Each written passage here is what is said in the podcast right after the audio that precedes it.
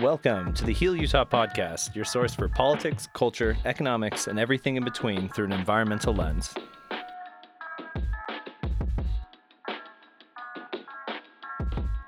Kuhl Clothing, based here in Salt Lake City, is a product driven apparel company with a passion for the outdoor experience. They are a group of artists, designers, and athletes who collaborate to create great products that are timeless and in constant state of evolution. Born in the mountains of Utah, their innovative designs and technical fabrics have been enhancing movement and outfitting adventures for 30 years. Find them online at kuhl.com, K U H L.com. All right, everybody. Uh, welcome back to the Heal podcast. I am your host, um, Michael Shea, Heal Senior Policy Associate. And today we are very lucky to have author Asia Bonus uh, with her new book out, Shaped by Snow. Um, thank you so much for, for coming on the show. Yeah, I'm really excited to be here. Excellent, excellent. Well, for so uh, your book doesn't come out until November, correct? Mm-hmm. Um, so we're going to kind of uh, give everybody a, a sneak peek. Um, I've had to the chance to to glance through it, and I think you know, first reaction is is you really do paint this sort of very intimate portrait between the relationship between um, skiing and and the environment, and how there's there's a symbiotic relationship there, but there's also this sort of uh, almost negative externality about the, the you know the industry itself and, and its its negative effects on the environment. I mean, I guess where how, let's start. How did you get the idea for the for the book in the first place? Um, I I got the idea for the book from my grandfather, who has been very involved in the ski industry here really since the start of it in the early 1900s, and um, I was kind of thinking about how much it has meant to me to develop this relationship to my grandparents and my parents because of skiing and because of interacting with snow in the Wasatch Front specifically.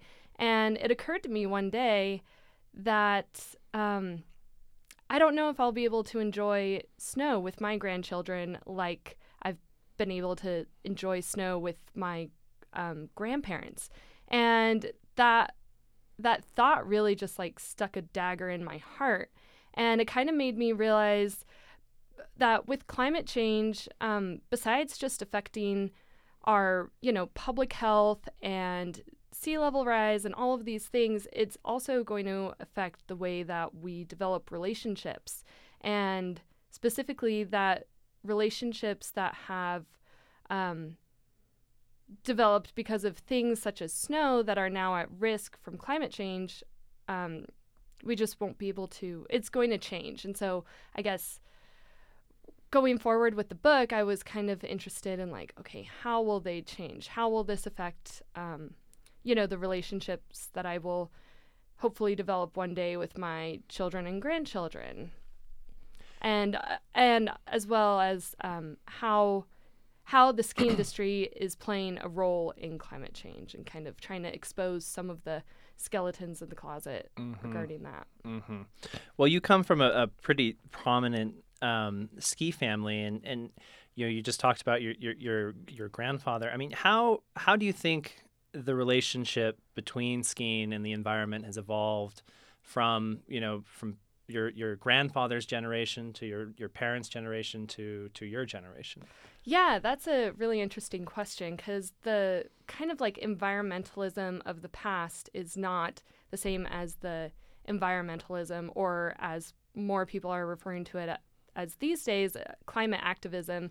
Um, the kind of era that my grandparents grew up in was like, oh, this is all new space. Like, let's build a ski resort. We've got all this land that we can do with kind of whatever we want.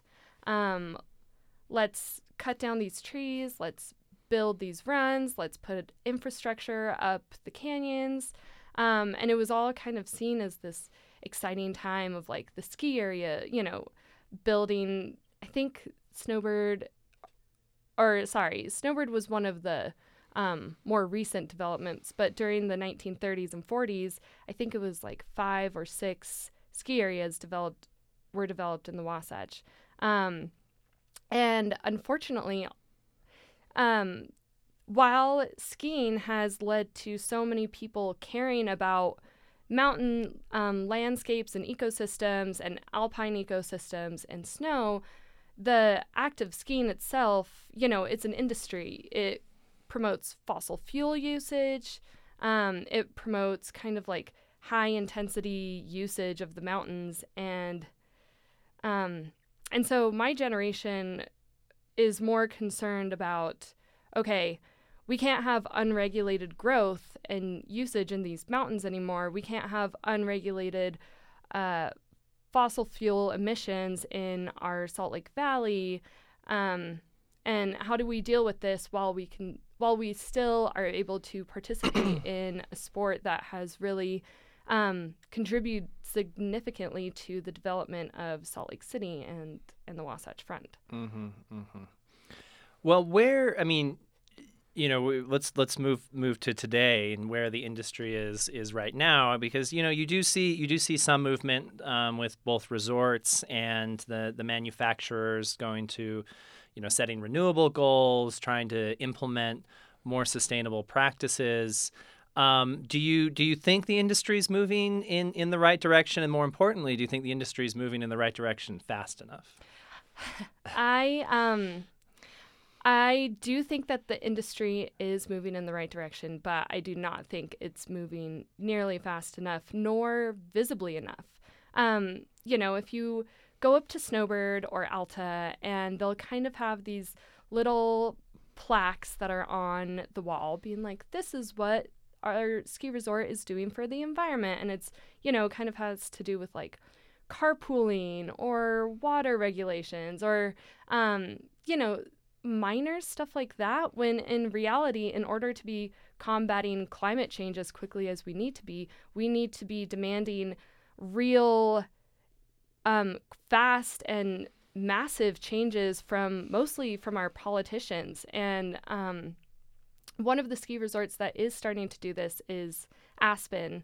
And they um, have created this kind of like a promotion called um, the give a flake and where they're encouraging their um, patrons to contact their politicians who are on the fence about climate change and, and demand action. And you see this kind of like massive power of fossil fuel industries or the NRA or just these massive um, companies and organizations that have a real stronghold on our politicians and they really control what our policy is. And I think that um, in order to really become serious about climate change, our ski resorts can't just be encouraging carpooling. They need to be joining together and actively lobbying our politicians and, and putting money towards the politicians who are going to make a difference regarding climate change. And um, and unfortunately, we're really not seeing that much at all, especially here in Utah. Right. Yeah. No. I mean, it, that's an excellent point. I, I work up on you know Capitol Hill as part of my job all the time, and you know we really do really look for for allies. And uh, you know, to be frank, we don't really see the the the outdoor industry represented up there um, pushing for these kind of issues the the way they should. Um, and I mean, how i mean in your mind what's the best way what's the best way to change that? Is, is it is it going to the resorts demanding action? Uh, is it you know from a you know for people that are listening to this for people that read your book you know is it is it demanding change from the resort refusing to go to the resort? What do you think your like sort of the best call to action is that individuals could make? Oh, that's a, um, I mean, that's a great question and one that I've been trying to figure out for these past few years. And um, I wish I had a better answer, but I think honestly, um, kind of demanding. I think especially season ticket holders um, for resorts um, should start trying to, you know, be more forefront with um, whichever re- resort they uh, go to each season and really try and demand. I mean, I've been trying to think of actions, you know, actions that would draw public attention to to stuff like this like this is going to sound really dramatic but barricading the canyons during like on a powder day when people are trying to like go up and have a great ski day and to, you know, get a few cars and block the road and really like. I mean, I don't know if I'd ever have the guts to do this. That would that would certainly call attention to the issue. yeah, yeah. I don't know. I mean, I think contacting your local ski resort um, and yeah, I don't know, boycotting them maybe. It's hard to say. It's tough. I mean, Yeah. because it's it's you know I I I am a very passionate skier who's been doing it my whole life, um, and it it really does provide you know such a sense of you know joy and peace and, and meaning to to your life and and being able to to reconcile all those sort of awesome you know wonderful feelings with you know the negative downsides of of the whole sport um, is a difficult thing to do, and I think difficult for uh, you know everybody that that loves the sport. So it's uh, it's a tough one, but um, but we do we do want to try to have it. We don't want this all be all be doom and gloom. Yeah. Um, you you are an avid skier. Um, let's do some. Uh, you know, you live you live here in Salt Lake. Uh, more backcountry or more resort skiing? Um, more resort skiing. I do dabble in backcountry, but um, because my family was so involved in the development of snowbird specifically, it's it's um, kind of hard for me to go anywhere else. You know, for a while I um, was on my like dad's employee dependent pass, so I'm kind of spoiled. And, um, but yeah, mostly resorts, and I think resorts are the kind of like the biggest issue regarding, um, you know, in terms of emitting the most fossil fuels. So I guess switching to the backcountry could help, but there's still just a lot of um, fossil fuels released any way you look at it. Mm-hmm. Yeah. No, I mean it's it's it's very true. I mean, I guess you know a important you know thing I always like to ask ask my guest uh, at the end, end of the show is I mean, do you see hope? I mean, is is it because there is? I mean, you can easily get sort of um, lost in in you know to put it gently how screwed we are um, in terms of what's happening with the climate and the environment. Um, but I mean, do you see hope? Is there is there a chance we could still you know we you know our grandchildren can still have winters like like we've experienced? Um, are we still going to have powder days in the Wasatch? I I sure hope so. I mean, we can't not have hope, and that's through the um, through the writing of this book. Um, I really was struggling. You know, I mean, it's so easy to fall into that doom and gloom. Um, and for a while, I was so deep in there that I really didn't have hope. Um, but it occurred to me that we can't not have hope. It's like someone being diagnosed with a terminal illness, or, you know, you hear interviews of people who lived through the Holocaust, and it's just like you can't not have hope. And whatever that means to find hope, like for me, it's having those powder days gives me hope and gives me the um, kind of like will and energy to to fight against fossil fuel industries. And it's you kind of have to find whatever those things are that will give you hope and it's going to be different per person. Um, whatever anchors you into a landscape or a community it's those things that will give us um, the drive to keep fighting and and to have hope. And so i i do think that there is hope. I do also think that in order to hopefully have winters in the future for our great grandchildren um, we need to act on that hope. It can't just be um, like something that we keep in the back of our minds. It has to be forefront, and we need to um, create action around it.